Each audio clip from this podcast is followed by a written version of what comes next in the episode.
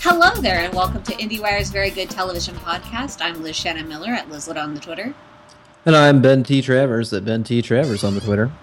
And happy Emmys afternoon, uh, after rather happy, happy post Emmys day. We're recording this a little later than we meant to, thanks Skype. But yeah.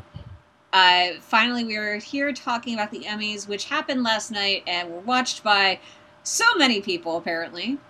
Oh God, nobody watched. Nobody watched the Emmys. If you're listening to this and you watch the Emmys, you are among the few. The few 10 million. Let's put that in perspective, please. Yeah, less people than watch. I don't know, uh, half the audience of The Walking Dead. Really, Walking Dead is 20 million. Uh, it's been pushing that.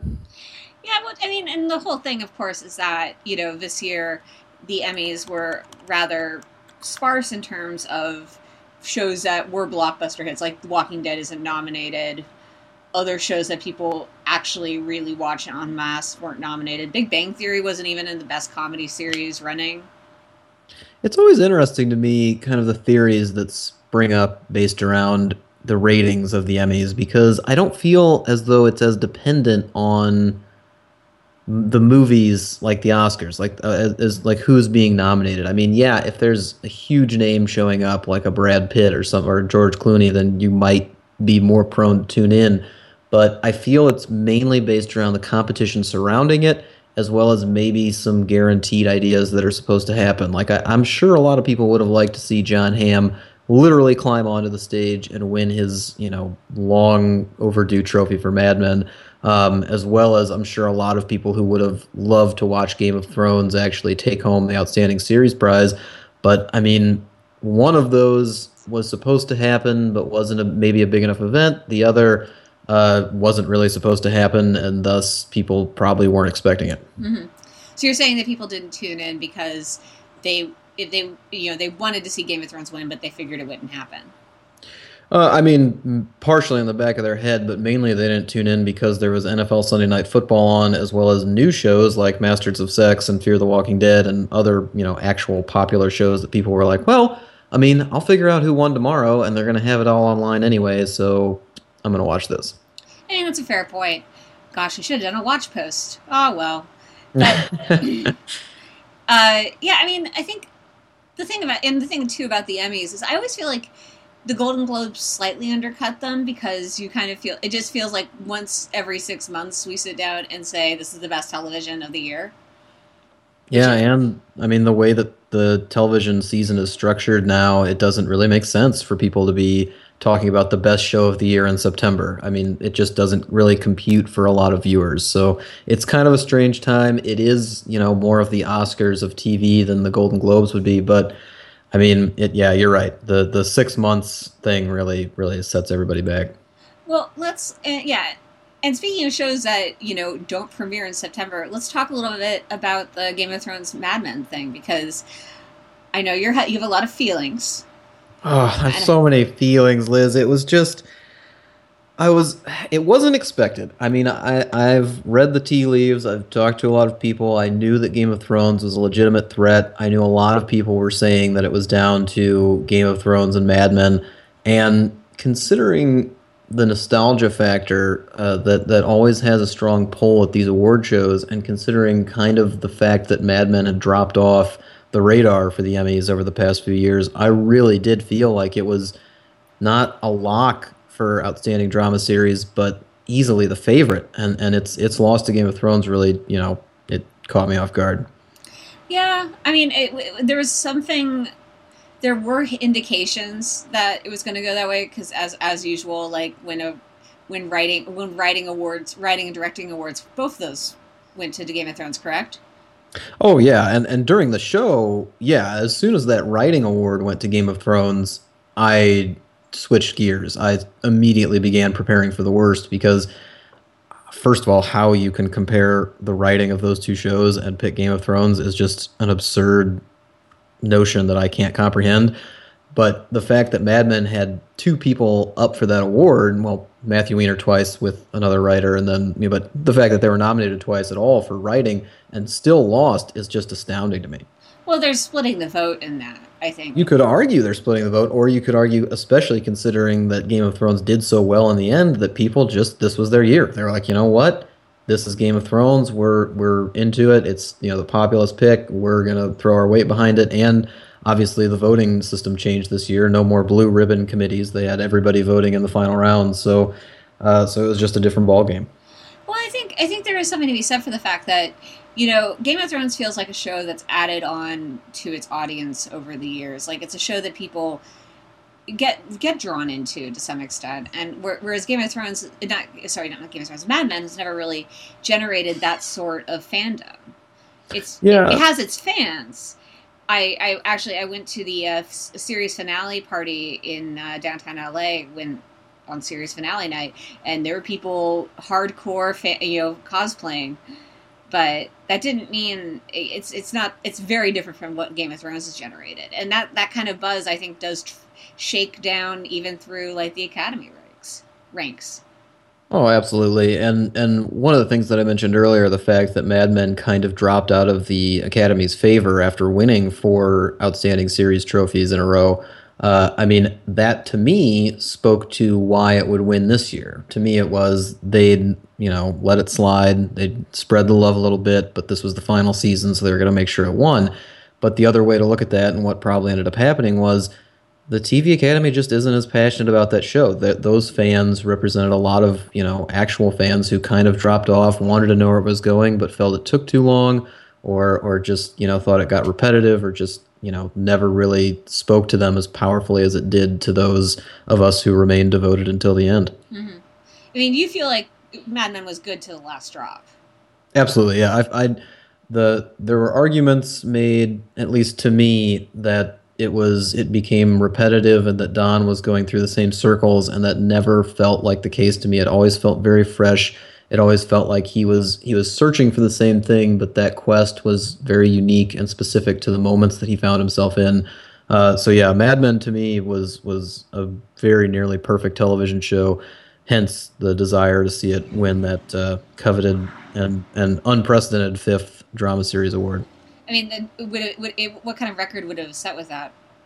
Uh, no other show had done it. No, I mean, it's weird to almost imagine like the Academy being spiteful. Like, I mean, it's not like one person's making the decision. Of course, it's a whole bunch of people making the decision. So, yeah. yeah, it's very easy to start talking like that too. I, I, I used to do it all the time. I used to say things that were like the Emmys was this one person who just who just made a decision and and then everyone went along with it and, and that's clearly not the case. But especially now, like I mentioned, I mean, you know, the, the voting system really did change and if you've got you know everyone voting instead of you know these very select blue ribbon panelists uh, it's going to change kind of the outcome at least a little bit at least uh, uh, you know slightly. And you could see how that kind of system would favor game of thrones considering it is the more popular pick. So mm-hmm. if you're letting more people vote maybe popularity is going to win out over the you know the passionate few. The only you know setback with this kind of voting system is there's less regulation on knowing whether or not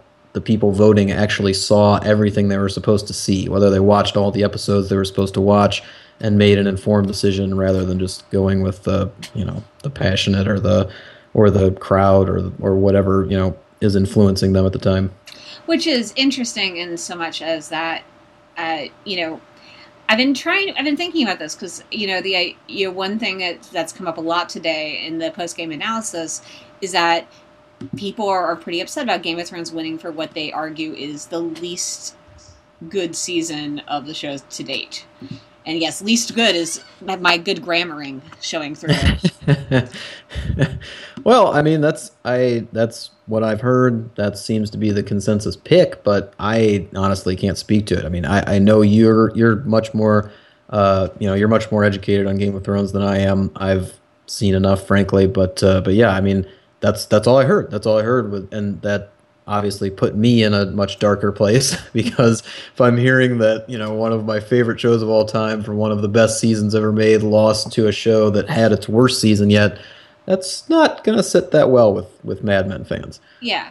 Well, I've been, been, what, what I'm trying to figure out right now, in my heart of hearts, is what is it that makes Game of Thrones so popular? Like, aside from I mean, because I, I know why I find it interesting and why I keep watching it, but is it is it what it, what is it about Game of Thrones at this point? Because it's it's it the, you know so the I think you know there's so many I think it's perhaps the reason is that there are so many different facets to the show that you can engage with a few of them without having to be super on board with everything.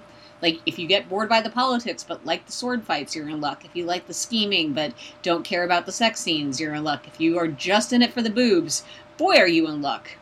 yeah, that HBO marketing machine, that that awards campaign can really kind of pick and choose its targets. So you're right. I mean, that could really help it as well as what you just said. You know, for the general populace.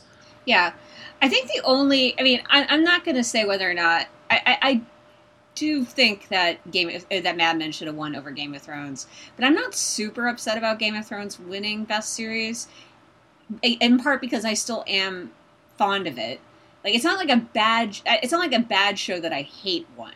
A show that I I enjoy watching one, and it's a little bit of injustice. The one thing I'm I'm annoyed by is I love Peter Dinklage so much, but Jonathan Banks should have won Best Supporting Actor. Oh yeah, and he was. I mean, that was another somewhat unpredicted upset. I mean, no one said that Peter Dinklage didn't have a shot. It seemed to be down between, you know, Banks, Dinklage, and uh, there was some outside support for Ben Mendelsohn, who frankly is also just top tier, definitely up there for me with Jonathan Banks' performance.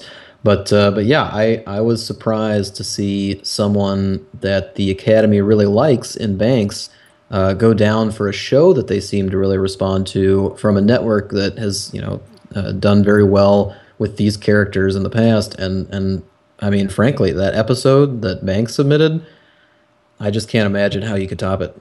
Yeah, I mean, it's it's it, I mean, we as as we as we said before, you know, Better Call Saul is a good first season of television with one great, truly great for the ages scene and one truly great for the ages episode, and that episode is the episode in question, and Jonathan Banks just destroys it. Yeah, it's all about Mike Emmertrout, or I'm sorry, I'm probably mispronouncing that last Mike name. Mike Ehrmantraut, I think. There you go. Yeah, exactly. And and he, you know, he gets his backstory filled in. He has these really emotional moments, but he's also got kind of the funnier moments that really make you that make Mike endearing to the audience. And what's interesting about this race in particular, at least to me, is that again, it speaks to what the voters saw and how they apply that to the voting process did they compare in their minds that you know Dinklage was better than Banks in the episode submitted for consideration? Were they thinking of which show they preferred, and that was like a tiebreaker? Were they just kind of judging it as a season long kind of thing? Because I mean, Dinklage didn't get that kind of treatment. So as a prognosticator, and you look at those things, you know, and you sit down the episodes side by side, what these people are supposed to be judging, it makes it a pretty clear decision on which one you know people would fall in love with. But you just can't predict that kind of thing especially with the emmys. It's not like the oscars where everyone's watching the same movie. I mean everybody's watching a little bit different stuff and they've got a little bit different influencers going on. Yeah i have a weird theory at this point now which is that I believe the Dinklage episode that was sub- submitted was this episode where he like I I looked this up for you, and he wasn't even a major part of the plot line. He just had a couple of really key scenes with another character where they're just sitting around talking about their about life and stuff, and he delivered some. You know, they have some. It's important character work for his character, whereas Banks basically is a leading man for an hour in that episode of Better Call Saul. So is this like the Academy being kind of strict about the whole best supporting actor versus lead actor thing? I mean, it very well could be. I know some people, you know, get that kind of thing set in their mind. You see those kind of, um, uh, what do they call them? Not blind Emmy ballots, like uh, anonymous Emmy ballots, oh, yeah. basically, where people will talk about, you know, what motivates them and what will keep them from voting for something, even if it's, you know, not an official rule or not supposed to be under consideration. And I mean, that's definitely one of it. Like you, you you want to vote for a supporting actor who's actually in a supporting role. You don't want to necessarily go outside of that, but some people would have seen all of Better Call Saul and then just known that you know this was a, an anomaly and that he stepped up his game for those 44 minutes and then outside of that, he was regulated for you know maybe ten every other episode. Mm-hmm. Yeah, it's a it's a it's a weird question, but you know, without without pulling each and every one of the uh, members of the academy, we can't say for for sure. Yeah, and that's what I mean for all award shows. It's what it what makes it fun and what makes it infuriating. You just you can't really predict what's going to happen because you just don't know how you know ten thousand people are going to be voting. Yeah. So, speak, look, look, look, changing the subject to things that you were happy happened. Ben, why don't you talk a little bit about Veep? Oh my God, I I hadn't felt such a blind rush of joy at an award show, and I honestly don't even know when. The Oscars always infuriates me, and I just going into the morning of of Emmys of Emmys day. I just didn't have a good feeling. I just didn't think Veep was going to win, and it was obviously my favorite of the year. It's clearly the best comedy series of, of 2015, if not for every season it's been on. But uh, but I just didn't have a good feeling about it. So when they actually read the name and it was Veep, I I just I was overjoyed. I was I was at a loss for words. And uh, it was a very interesting race because as the night progressed, you could kind of tell that Modern Family had lost its luck. It just wasn't winning anything in the primetime ceremony. Um, so you could tell that that time had kind of passed. But Transparent pulled off a few very key wins, including Jeffrey Tambor, which was you know fantastic and well deserved. But Jill Soloway also won the directing award, which could have easily gone to Armando Iannucci in his last season for Veep, uh, especially if Veep was going to sweep, uh, or if or if Veep was just the you know hands down favorite to win. So when they came down to announcing which one was actually going to win, it was still somewhat surprising to hear Veep's name called and just, oh God, it was so satisfying. I mean, I, I uh, whether it went to Transparent or Veep, I think it was still like a really nice moment for the evening where some really interesting talent was being recognized for creating some really interesting television. Oh, absolutely. Yeah, it was it it would have been a win either way to finally kind of move on from a show that had lost its edge and and clearly wasn't the best of the bunch. Uh, I mean, don't get me wrong, and, and everyone wants to kind of rewrite history on Modern Family, but when it first started, those first two, even you know, three seasons, it was pretty great television. It was it changed the broadcast game, but it was also just incredibly efficient comedy. Um, and, and very, very funny stuff. And, and it had, you know, performances that uh, are now being a little taken for granted, but definitely deserve the attention at the time. Um, but yeah, you know, by 2015, it's just and and with a show of the caliber of Veep, it it really is very satisfying to see that one pull off the win. Especially, I mean, if you look at the rest of the comedy series category, like we're talking very specifically about these three shows, but I mean, Louie, Silicon Valley, Unbreakable Kimmy Schmidt, Parks and Recreation, these are great comedies. Like these are like Louie. It's shocking hasn't been more of a contender for the top crowd. I know last year people were predicting it to dethrone Modern Family, but you know it obviously didn't happen. Parks and Recreation is one where, frustratingly, you know the Academy just never got on board with it. One of the best comedies I'd say of the last ten years, if not ever. Um, and then Silicon Valley and Unbreakable Kimmy Schmidt are you know kind of some upstarts that are hanging in there and, and could be players down the road. So I mean it's it was a great field. Yeah, I feel like I mean I I've never run the numbers on this, but in general, it seems like the Academy takes some time to warm up to uh, to new shows. Like for the most part, like Mad Men was an immediate hit. You know, West Wing was an immediate hit. Like, but maybe even with comedies, especially like they, the faces need to become a little more familiar before they end up taking home a trophy. Yeah, very well could be the case. Like what you just mentioned, there's definitely shows that you know spark as as soon as they hit it's just an Academy favorite, and you stick with it. I mean, even Modern Family, that first season, boom, winner. Like, and it just kept going from there. Um, so I mean, it, it's definitely one of those things that can happen, and this is that kind of year. Like we all kind of felt like Modern Family was done. It wasn't going to break the record. It definitely had a chance, but you know, most people were predicting something else. So in a year like that, it's possible that something like Transparent, Unbreakable Kimmy Schmidt, even um, are ones that just hit and get that you know award and then launch themselves on a on a you know five six year run. Mm-hmm. Yeah, I mean, it, and the thing here's here's I think kind of like my bigger picture question, which is actually okay. I have. I, I just realized I can. I have my own counterpoint to this. But is it is a, is a nominee nomination at this point more valuable than a win? And I, I'll tell you what my counterpoint is to this question as soon as you answer it. But I feel like just even getting the additional exposure of like your face on camera for five seconds, your opportunity to talk about your show, uh, you know, it's it, yeah, you don't get to go up on stage and get the big speech and talk, you know, about t- tell tell your mom you love them, but you still you still get recognition and valuable recognition, and it's maybe even easier to get it. Well, certainly easier to get a nomination than a win, like because the opportunities are more limited. This is I I am either saying something really interesting or something really really fucking dumb. I apologize either way. No, no, no. I, I think I get what you're saying, and I think the most valuable thing about getting nominated, especially for these young shows, is proving that they can contend. Something like Transparent getting nominated this year is so incredibly important for that show, not because not just because it ended up winning in other categories, but because it that means it's a likely contender to get nominated next year. Unless something drastically falls off, Transparent Season 2 will likely get nominated again in the comedy series, and it could compete to win. Like, it, it could build on that reputation and keep going from there. So, you know, Transparent, Unbreakable Kimmy Schmidt, even Silicon Valley in its second year, like those are those are big nominations for those shows, and it, it does matter. It matters quite a bit.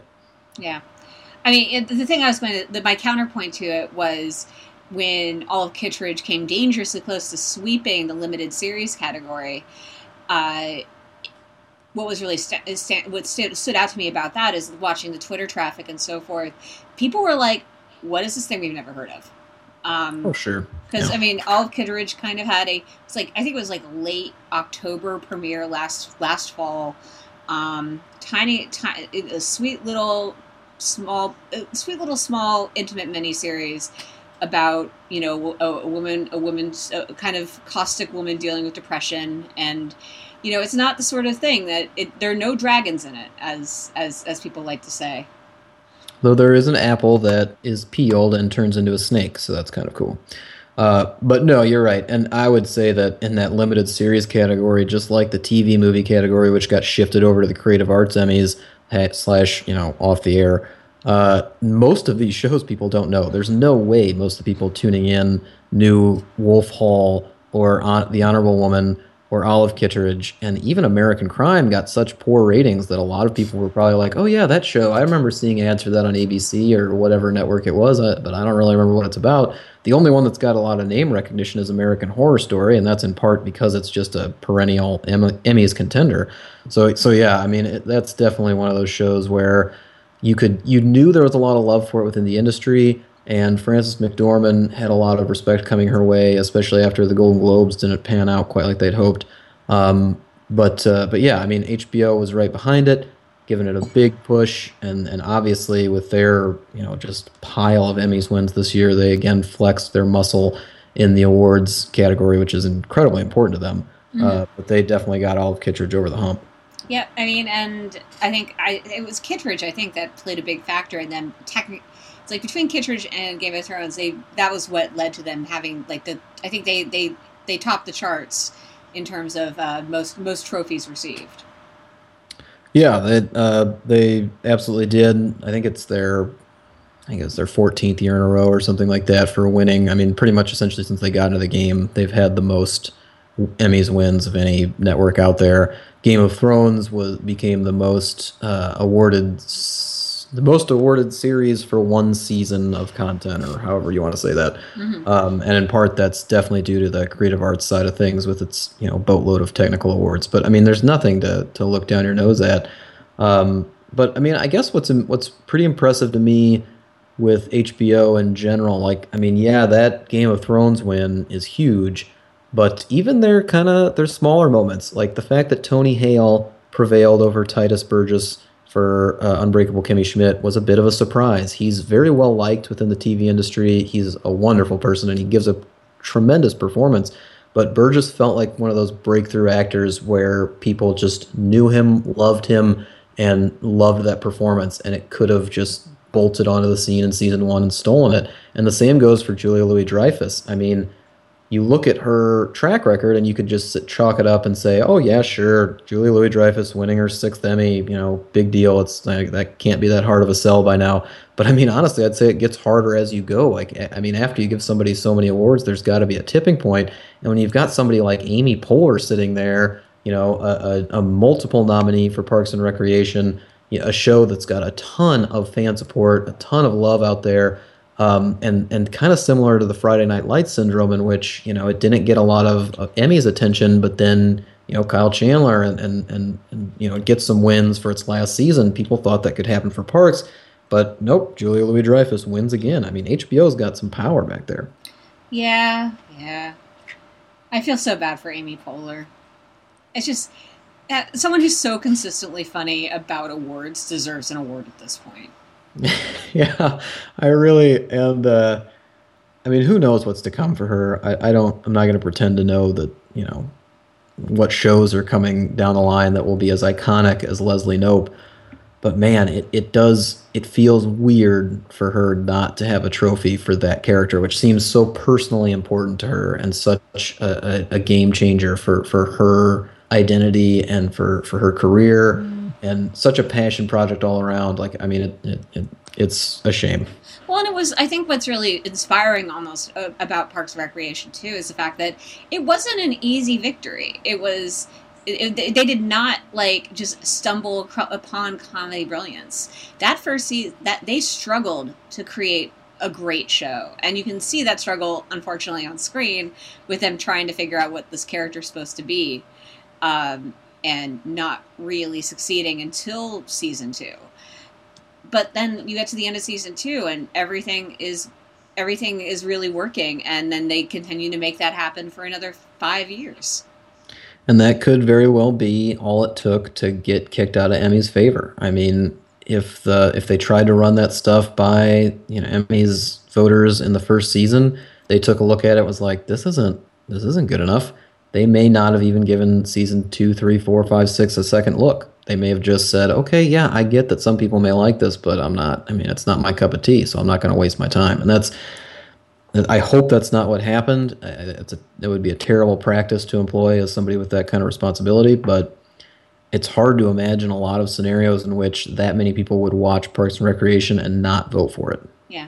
Well, I mean, it, at least why would they nominate it and then not vote for it? I don't know yeah, it's it's a bit frustrating, but I mean, there was a there was a number of other surprises. There was a number of other kind of you know exciting things that happened at this year's Emmys. Even though I, I didn't feel like it was as crazy as last year. Last year really caught me off guard in, in a number of different ways. Even with you know Modern Family winning again, um, it was a pretty surprising year. But one of the more interesting points to me, at least in the terms of kind of public opinion, Amazon won more primetime Emmys than Netflix this year, which is kind of shocking.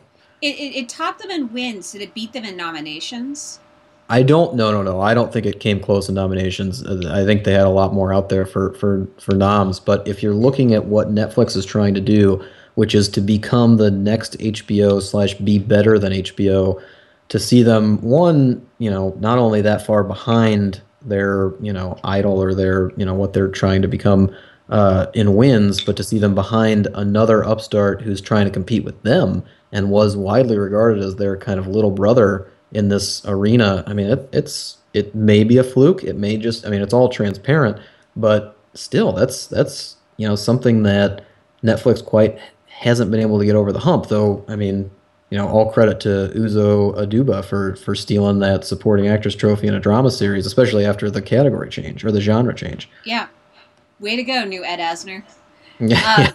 Uh, no, I think the the something important for me about that is the fact that it's it, it, this is this is commentary that's coming up a lot more in terms of discussing the fact that Netflix has a famously hands-off policy when it comes to developing content. They're not completely hands off, but they ju- they put a lot of faith and trust in their creators, and sometimes that means you get some really stellar work out of said creator, and sometimes it means you hit House of Cards season three and things kind of go off the rails a little bit, which is I think and you know I think everyone is pretty on board with the idea that House of Cards season three is the worst season of House of Cards to date.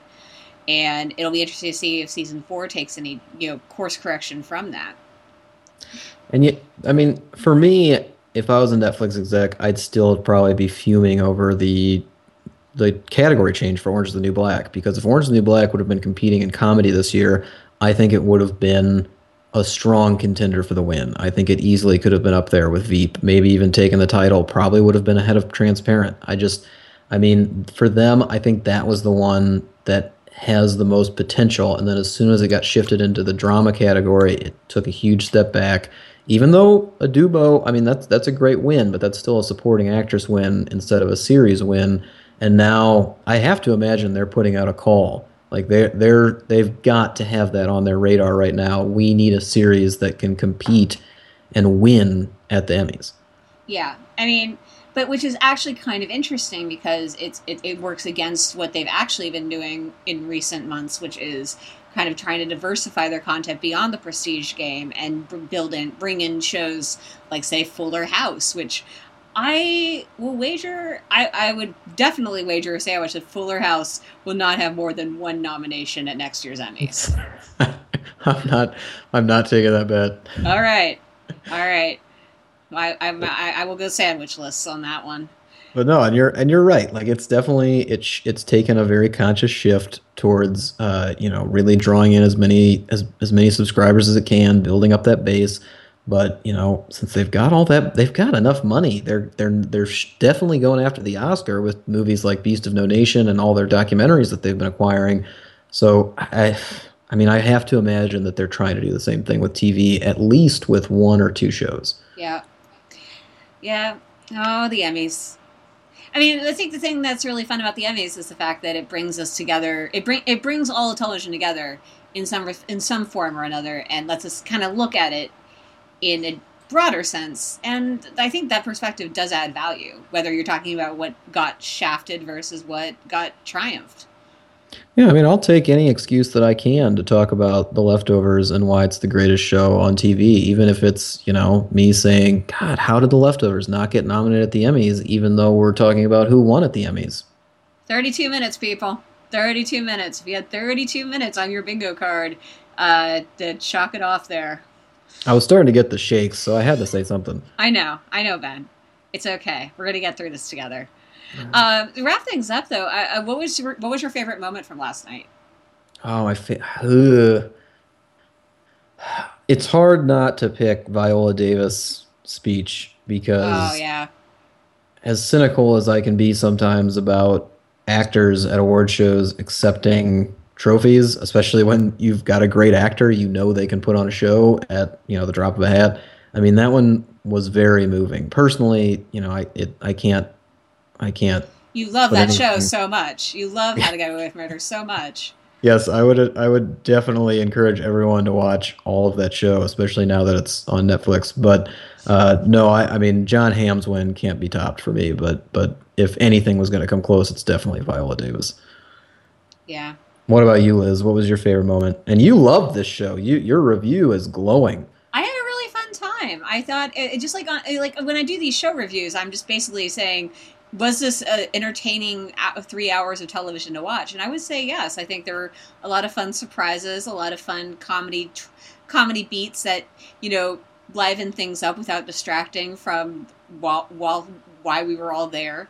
Um, I, I, and I'm gonna just say nothing in terms of sheer randomness can beat for me uh, Tatiana Maslany and Tony Hale fighting over a can of beans. I've been thinking about it all day. It's just so delightful. It, and it's just why? Why is this happening? I don't care. It's perfect. It's a perfect moment. There's a nice lady and wearing a very nice dress, and she's fighting with Tony Hale in a tuxedo over a can of beans they definitely proved why they deserved their nomination and win, respectively, by committing so hard to that bit. So at the very least, you got to respect the actors. Yes, they remained committed to the bit. The highest praise I can give anyone. uh, so to really wrap things up, though, Ben, what was the best thing you watched last week?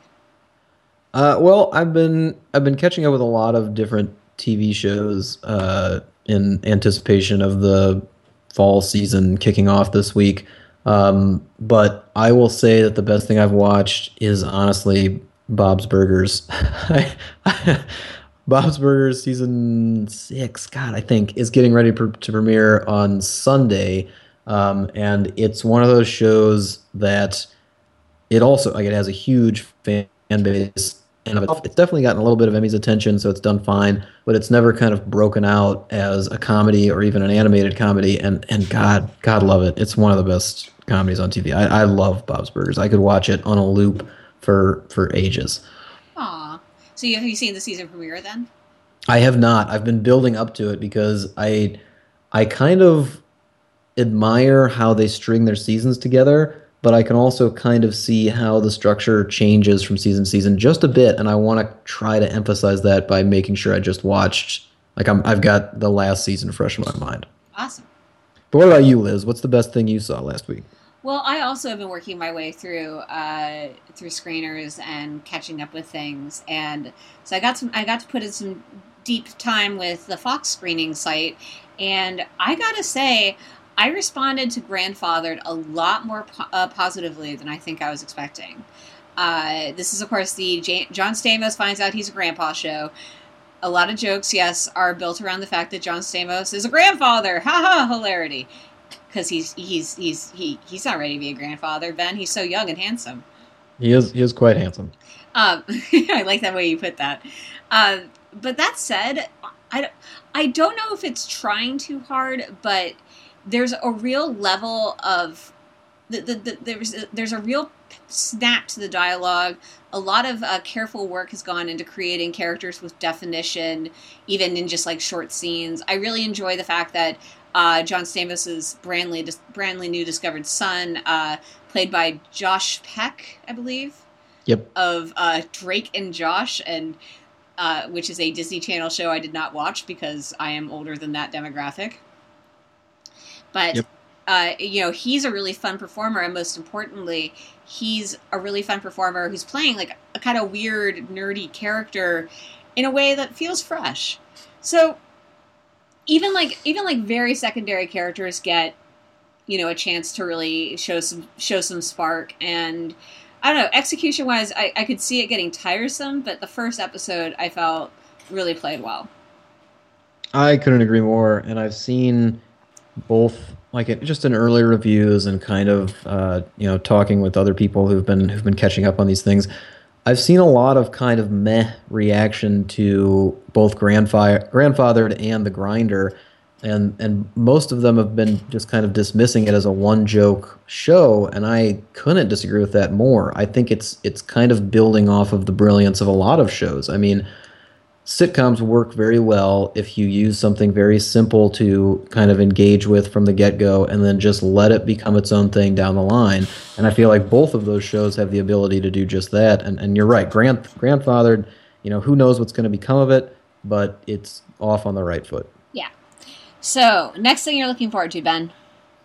Uh, the next thing i'm looking forward to is the daily show with trevor noah. Huh will that will air one week from today if you're listening to this on Monday, uh, the 21st, and it's honestly one of those things that I'm not watching it like I'm expecting a train wreck, but I am watching it with a cautious eye. I, I, I don't have a lot of optimism for Trevor Noah, and I don't have anything against him. I don't want to engage in the the argument about his old tweets and all of that nonsense. But from kind of the promotions he's put out there, the appearances he's had on like Colbert and and uh, kind of a few other shows, as well as you know just just kind of the general uh, you know marketing strategy they're putting out there, it, it's not working. Like it's not very effective. It's not creating uh, a good identity for this guy or even that appealing of one. So whatever happens on that first episode is going to be very very important for what happens down the line and I'm curious to see what that'll be. Yeah, I mean, I, I hear you on that. I feel like with with with Trevor Noah, this is something I've I, I haven't really written about a ton, but he's really he's really good when it comes to discussing race in America, and I'm uh, my major concern is he's not going to be able to really push beyond that. But I feel like there are two really notable things to mention about The Daily Show when it returns. One is that it's keeping a lot of the original production staff. All the executive producers are the same. The correspondents are the same. A lot. I imagine there's a fair amount of carryover in terms of writers and production crew and whatnot. And Jon Stewart even basically said as much last night when accepting the award for best uh, for best talk show. Um, and the fact is yeah, Trevor Noah has a lot to prove, but he's got a big support staff. And the other thing that I find really interesting is they're making. I think there's going to be a lot to discuss down the line when it comes to what they're doing with digital. They've brought in a couple of really uh, some talent from the digital world. Uh, most importantly, Baratun, Baratunde Thurston. Uh, oh, hopefully I said his name right, but he's uh, he's he's like an o- OG uh, guy from The Onion and is also pre- a pretty really smart guy when it comes to creating digital content, working with the digital space. And so Daily Show could be moving in a really interesting direction uh, come come come its launch. I think that's what makes it both interesting to me and and more of a challenge for the show itself because it has to make that transition from being you know the the Jon Stewart. I mean, he was the wise, trustworthy news source that you've had in your back pocket for you know 15 years. I mean, for for a long period of time, and now they have to shift the tone somehow because that's not who Trevor, no- Trevor Noah is. That he can't be. He's too young. He, he, I mean, no matter what he does on the show, he just can't be that kind of authoritative figure off the bat. So they're going to have to come up with some really clever ways to establish an identity for him and a, a new identity for the show without losing the respect that's been built up from everything that's been that hap- that's happened before. Yeah. Uh, but what but what about you, Liz? What's the next thing you're looking forward to? Next thing I'm looking forward to chronologically, I have to confess, is probably Heroes Reborn. Uh, and I don't I don't know necessarily if I think it's going to be great. I just know I want to watch it and figure that out because I really enjoyed most of the first season. Uh, I think I, kind of went in and out in terms of quality for me. Definitely, I'm definitely one of the people who dropped off in season two, never really came back, and I'm really interested to see how that how that works for me as a viewer and how they deal with it as a show. Yeah, I I it's one of those shows that for me is pretty low on the radar because it seems like they're just you know starting it back up again rather than delivering a fresh new take. But i mean we'll see what happens. Yeah i mean it seems like they're going to take some big chances right off from the beginning. And that's always been you know when the show the show was at its best when it was structured around specific events and had a very clean timeline. And that seems it, this this the strategy seems aimed to play at all that. But we'll see I'm really quickly. I'm most interested in the ratings for that show, just because of how hard they dropped off, you know, and it eventually got canceled, and then to reboot it without like an ex like an external drawing force for new people to to re-engage. I just I I don't really get the strategy of it, but I'm very curious to see how it plays out. Yep. Yeah, and with that, I think that that's about all we got for you this week. Uh, as as always, you can go to IndieWire.com where we have written features and interviews and reviews and so many other things for you to read and watch and ex- enjoy. And. Oh, that was a lead in. God. Yes. Sorry. It's okay. Sorry. It's okay. We're so unprofessional, or at least I'm very unprofessional. But no, it's all right. Uh, I did. So, I think. I think I usually use a different trigger word. No, no, no. Do it again. Just, just say that. Give me the, give me the and, and then I'll, I'll try to, I'll try to launch right in. And and you can listen to all of the other IndieWire podcasts, including Screen Talk with Eric Kohn and Anne Thompson, as well as the IndieWire Influencers podcast with our own editor in chief, Dana Harris. Uh, both of those are available via iTunes and on the site. You've probably checked a few times by now, I hope. So uh, make sure to give those uh, a listen. Yeah, and also you know you can subscribe to us on iTunes, rate us and review us on iTunes, We're hopefully kindly. We're very fragile flowers here. Well, That's I'm true. I'm a fragile flower. Ben Ben is strong like bull. Well, uh, depends on the day. It depends on the day. Uh, but yes, and most importantly, you can follow Ben at Ben T Travers on Twitter. And you can follow Liz at Lizlet on Twitter with an I and an E. That's correct. So we'll be back next week, and in the meantime, keep watching television.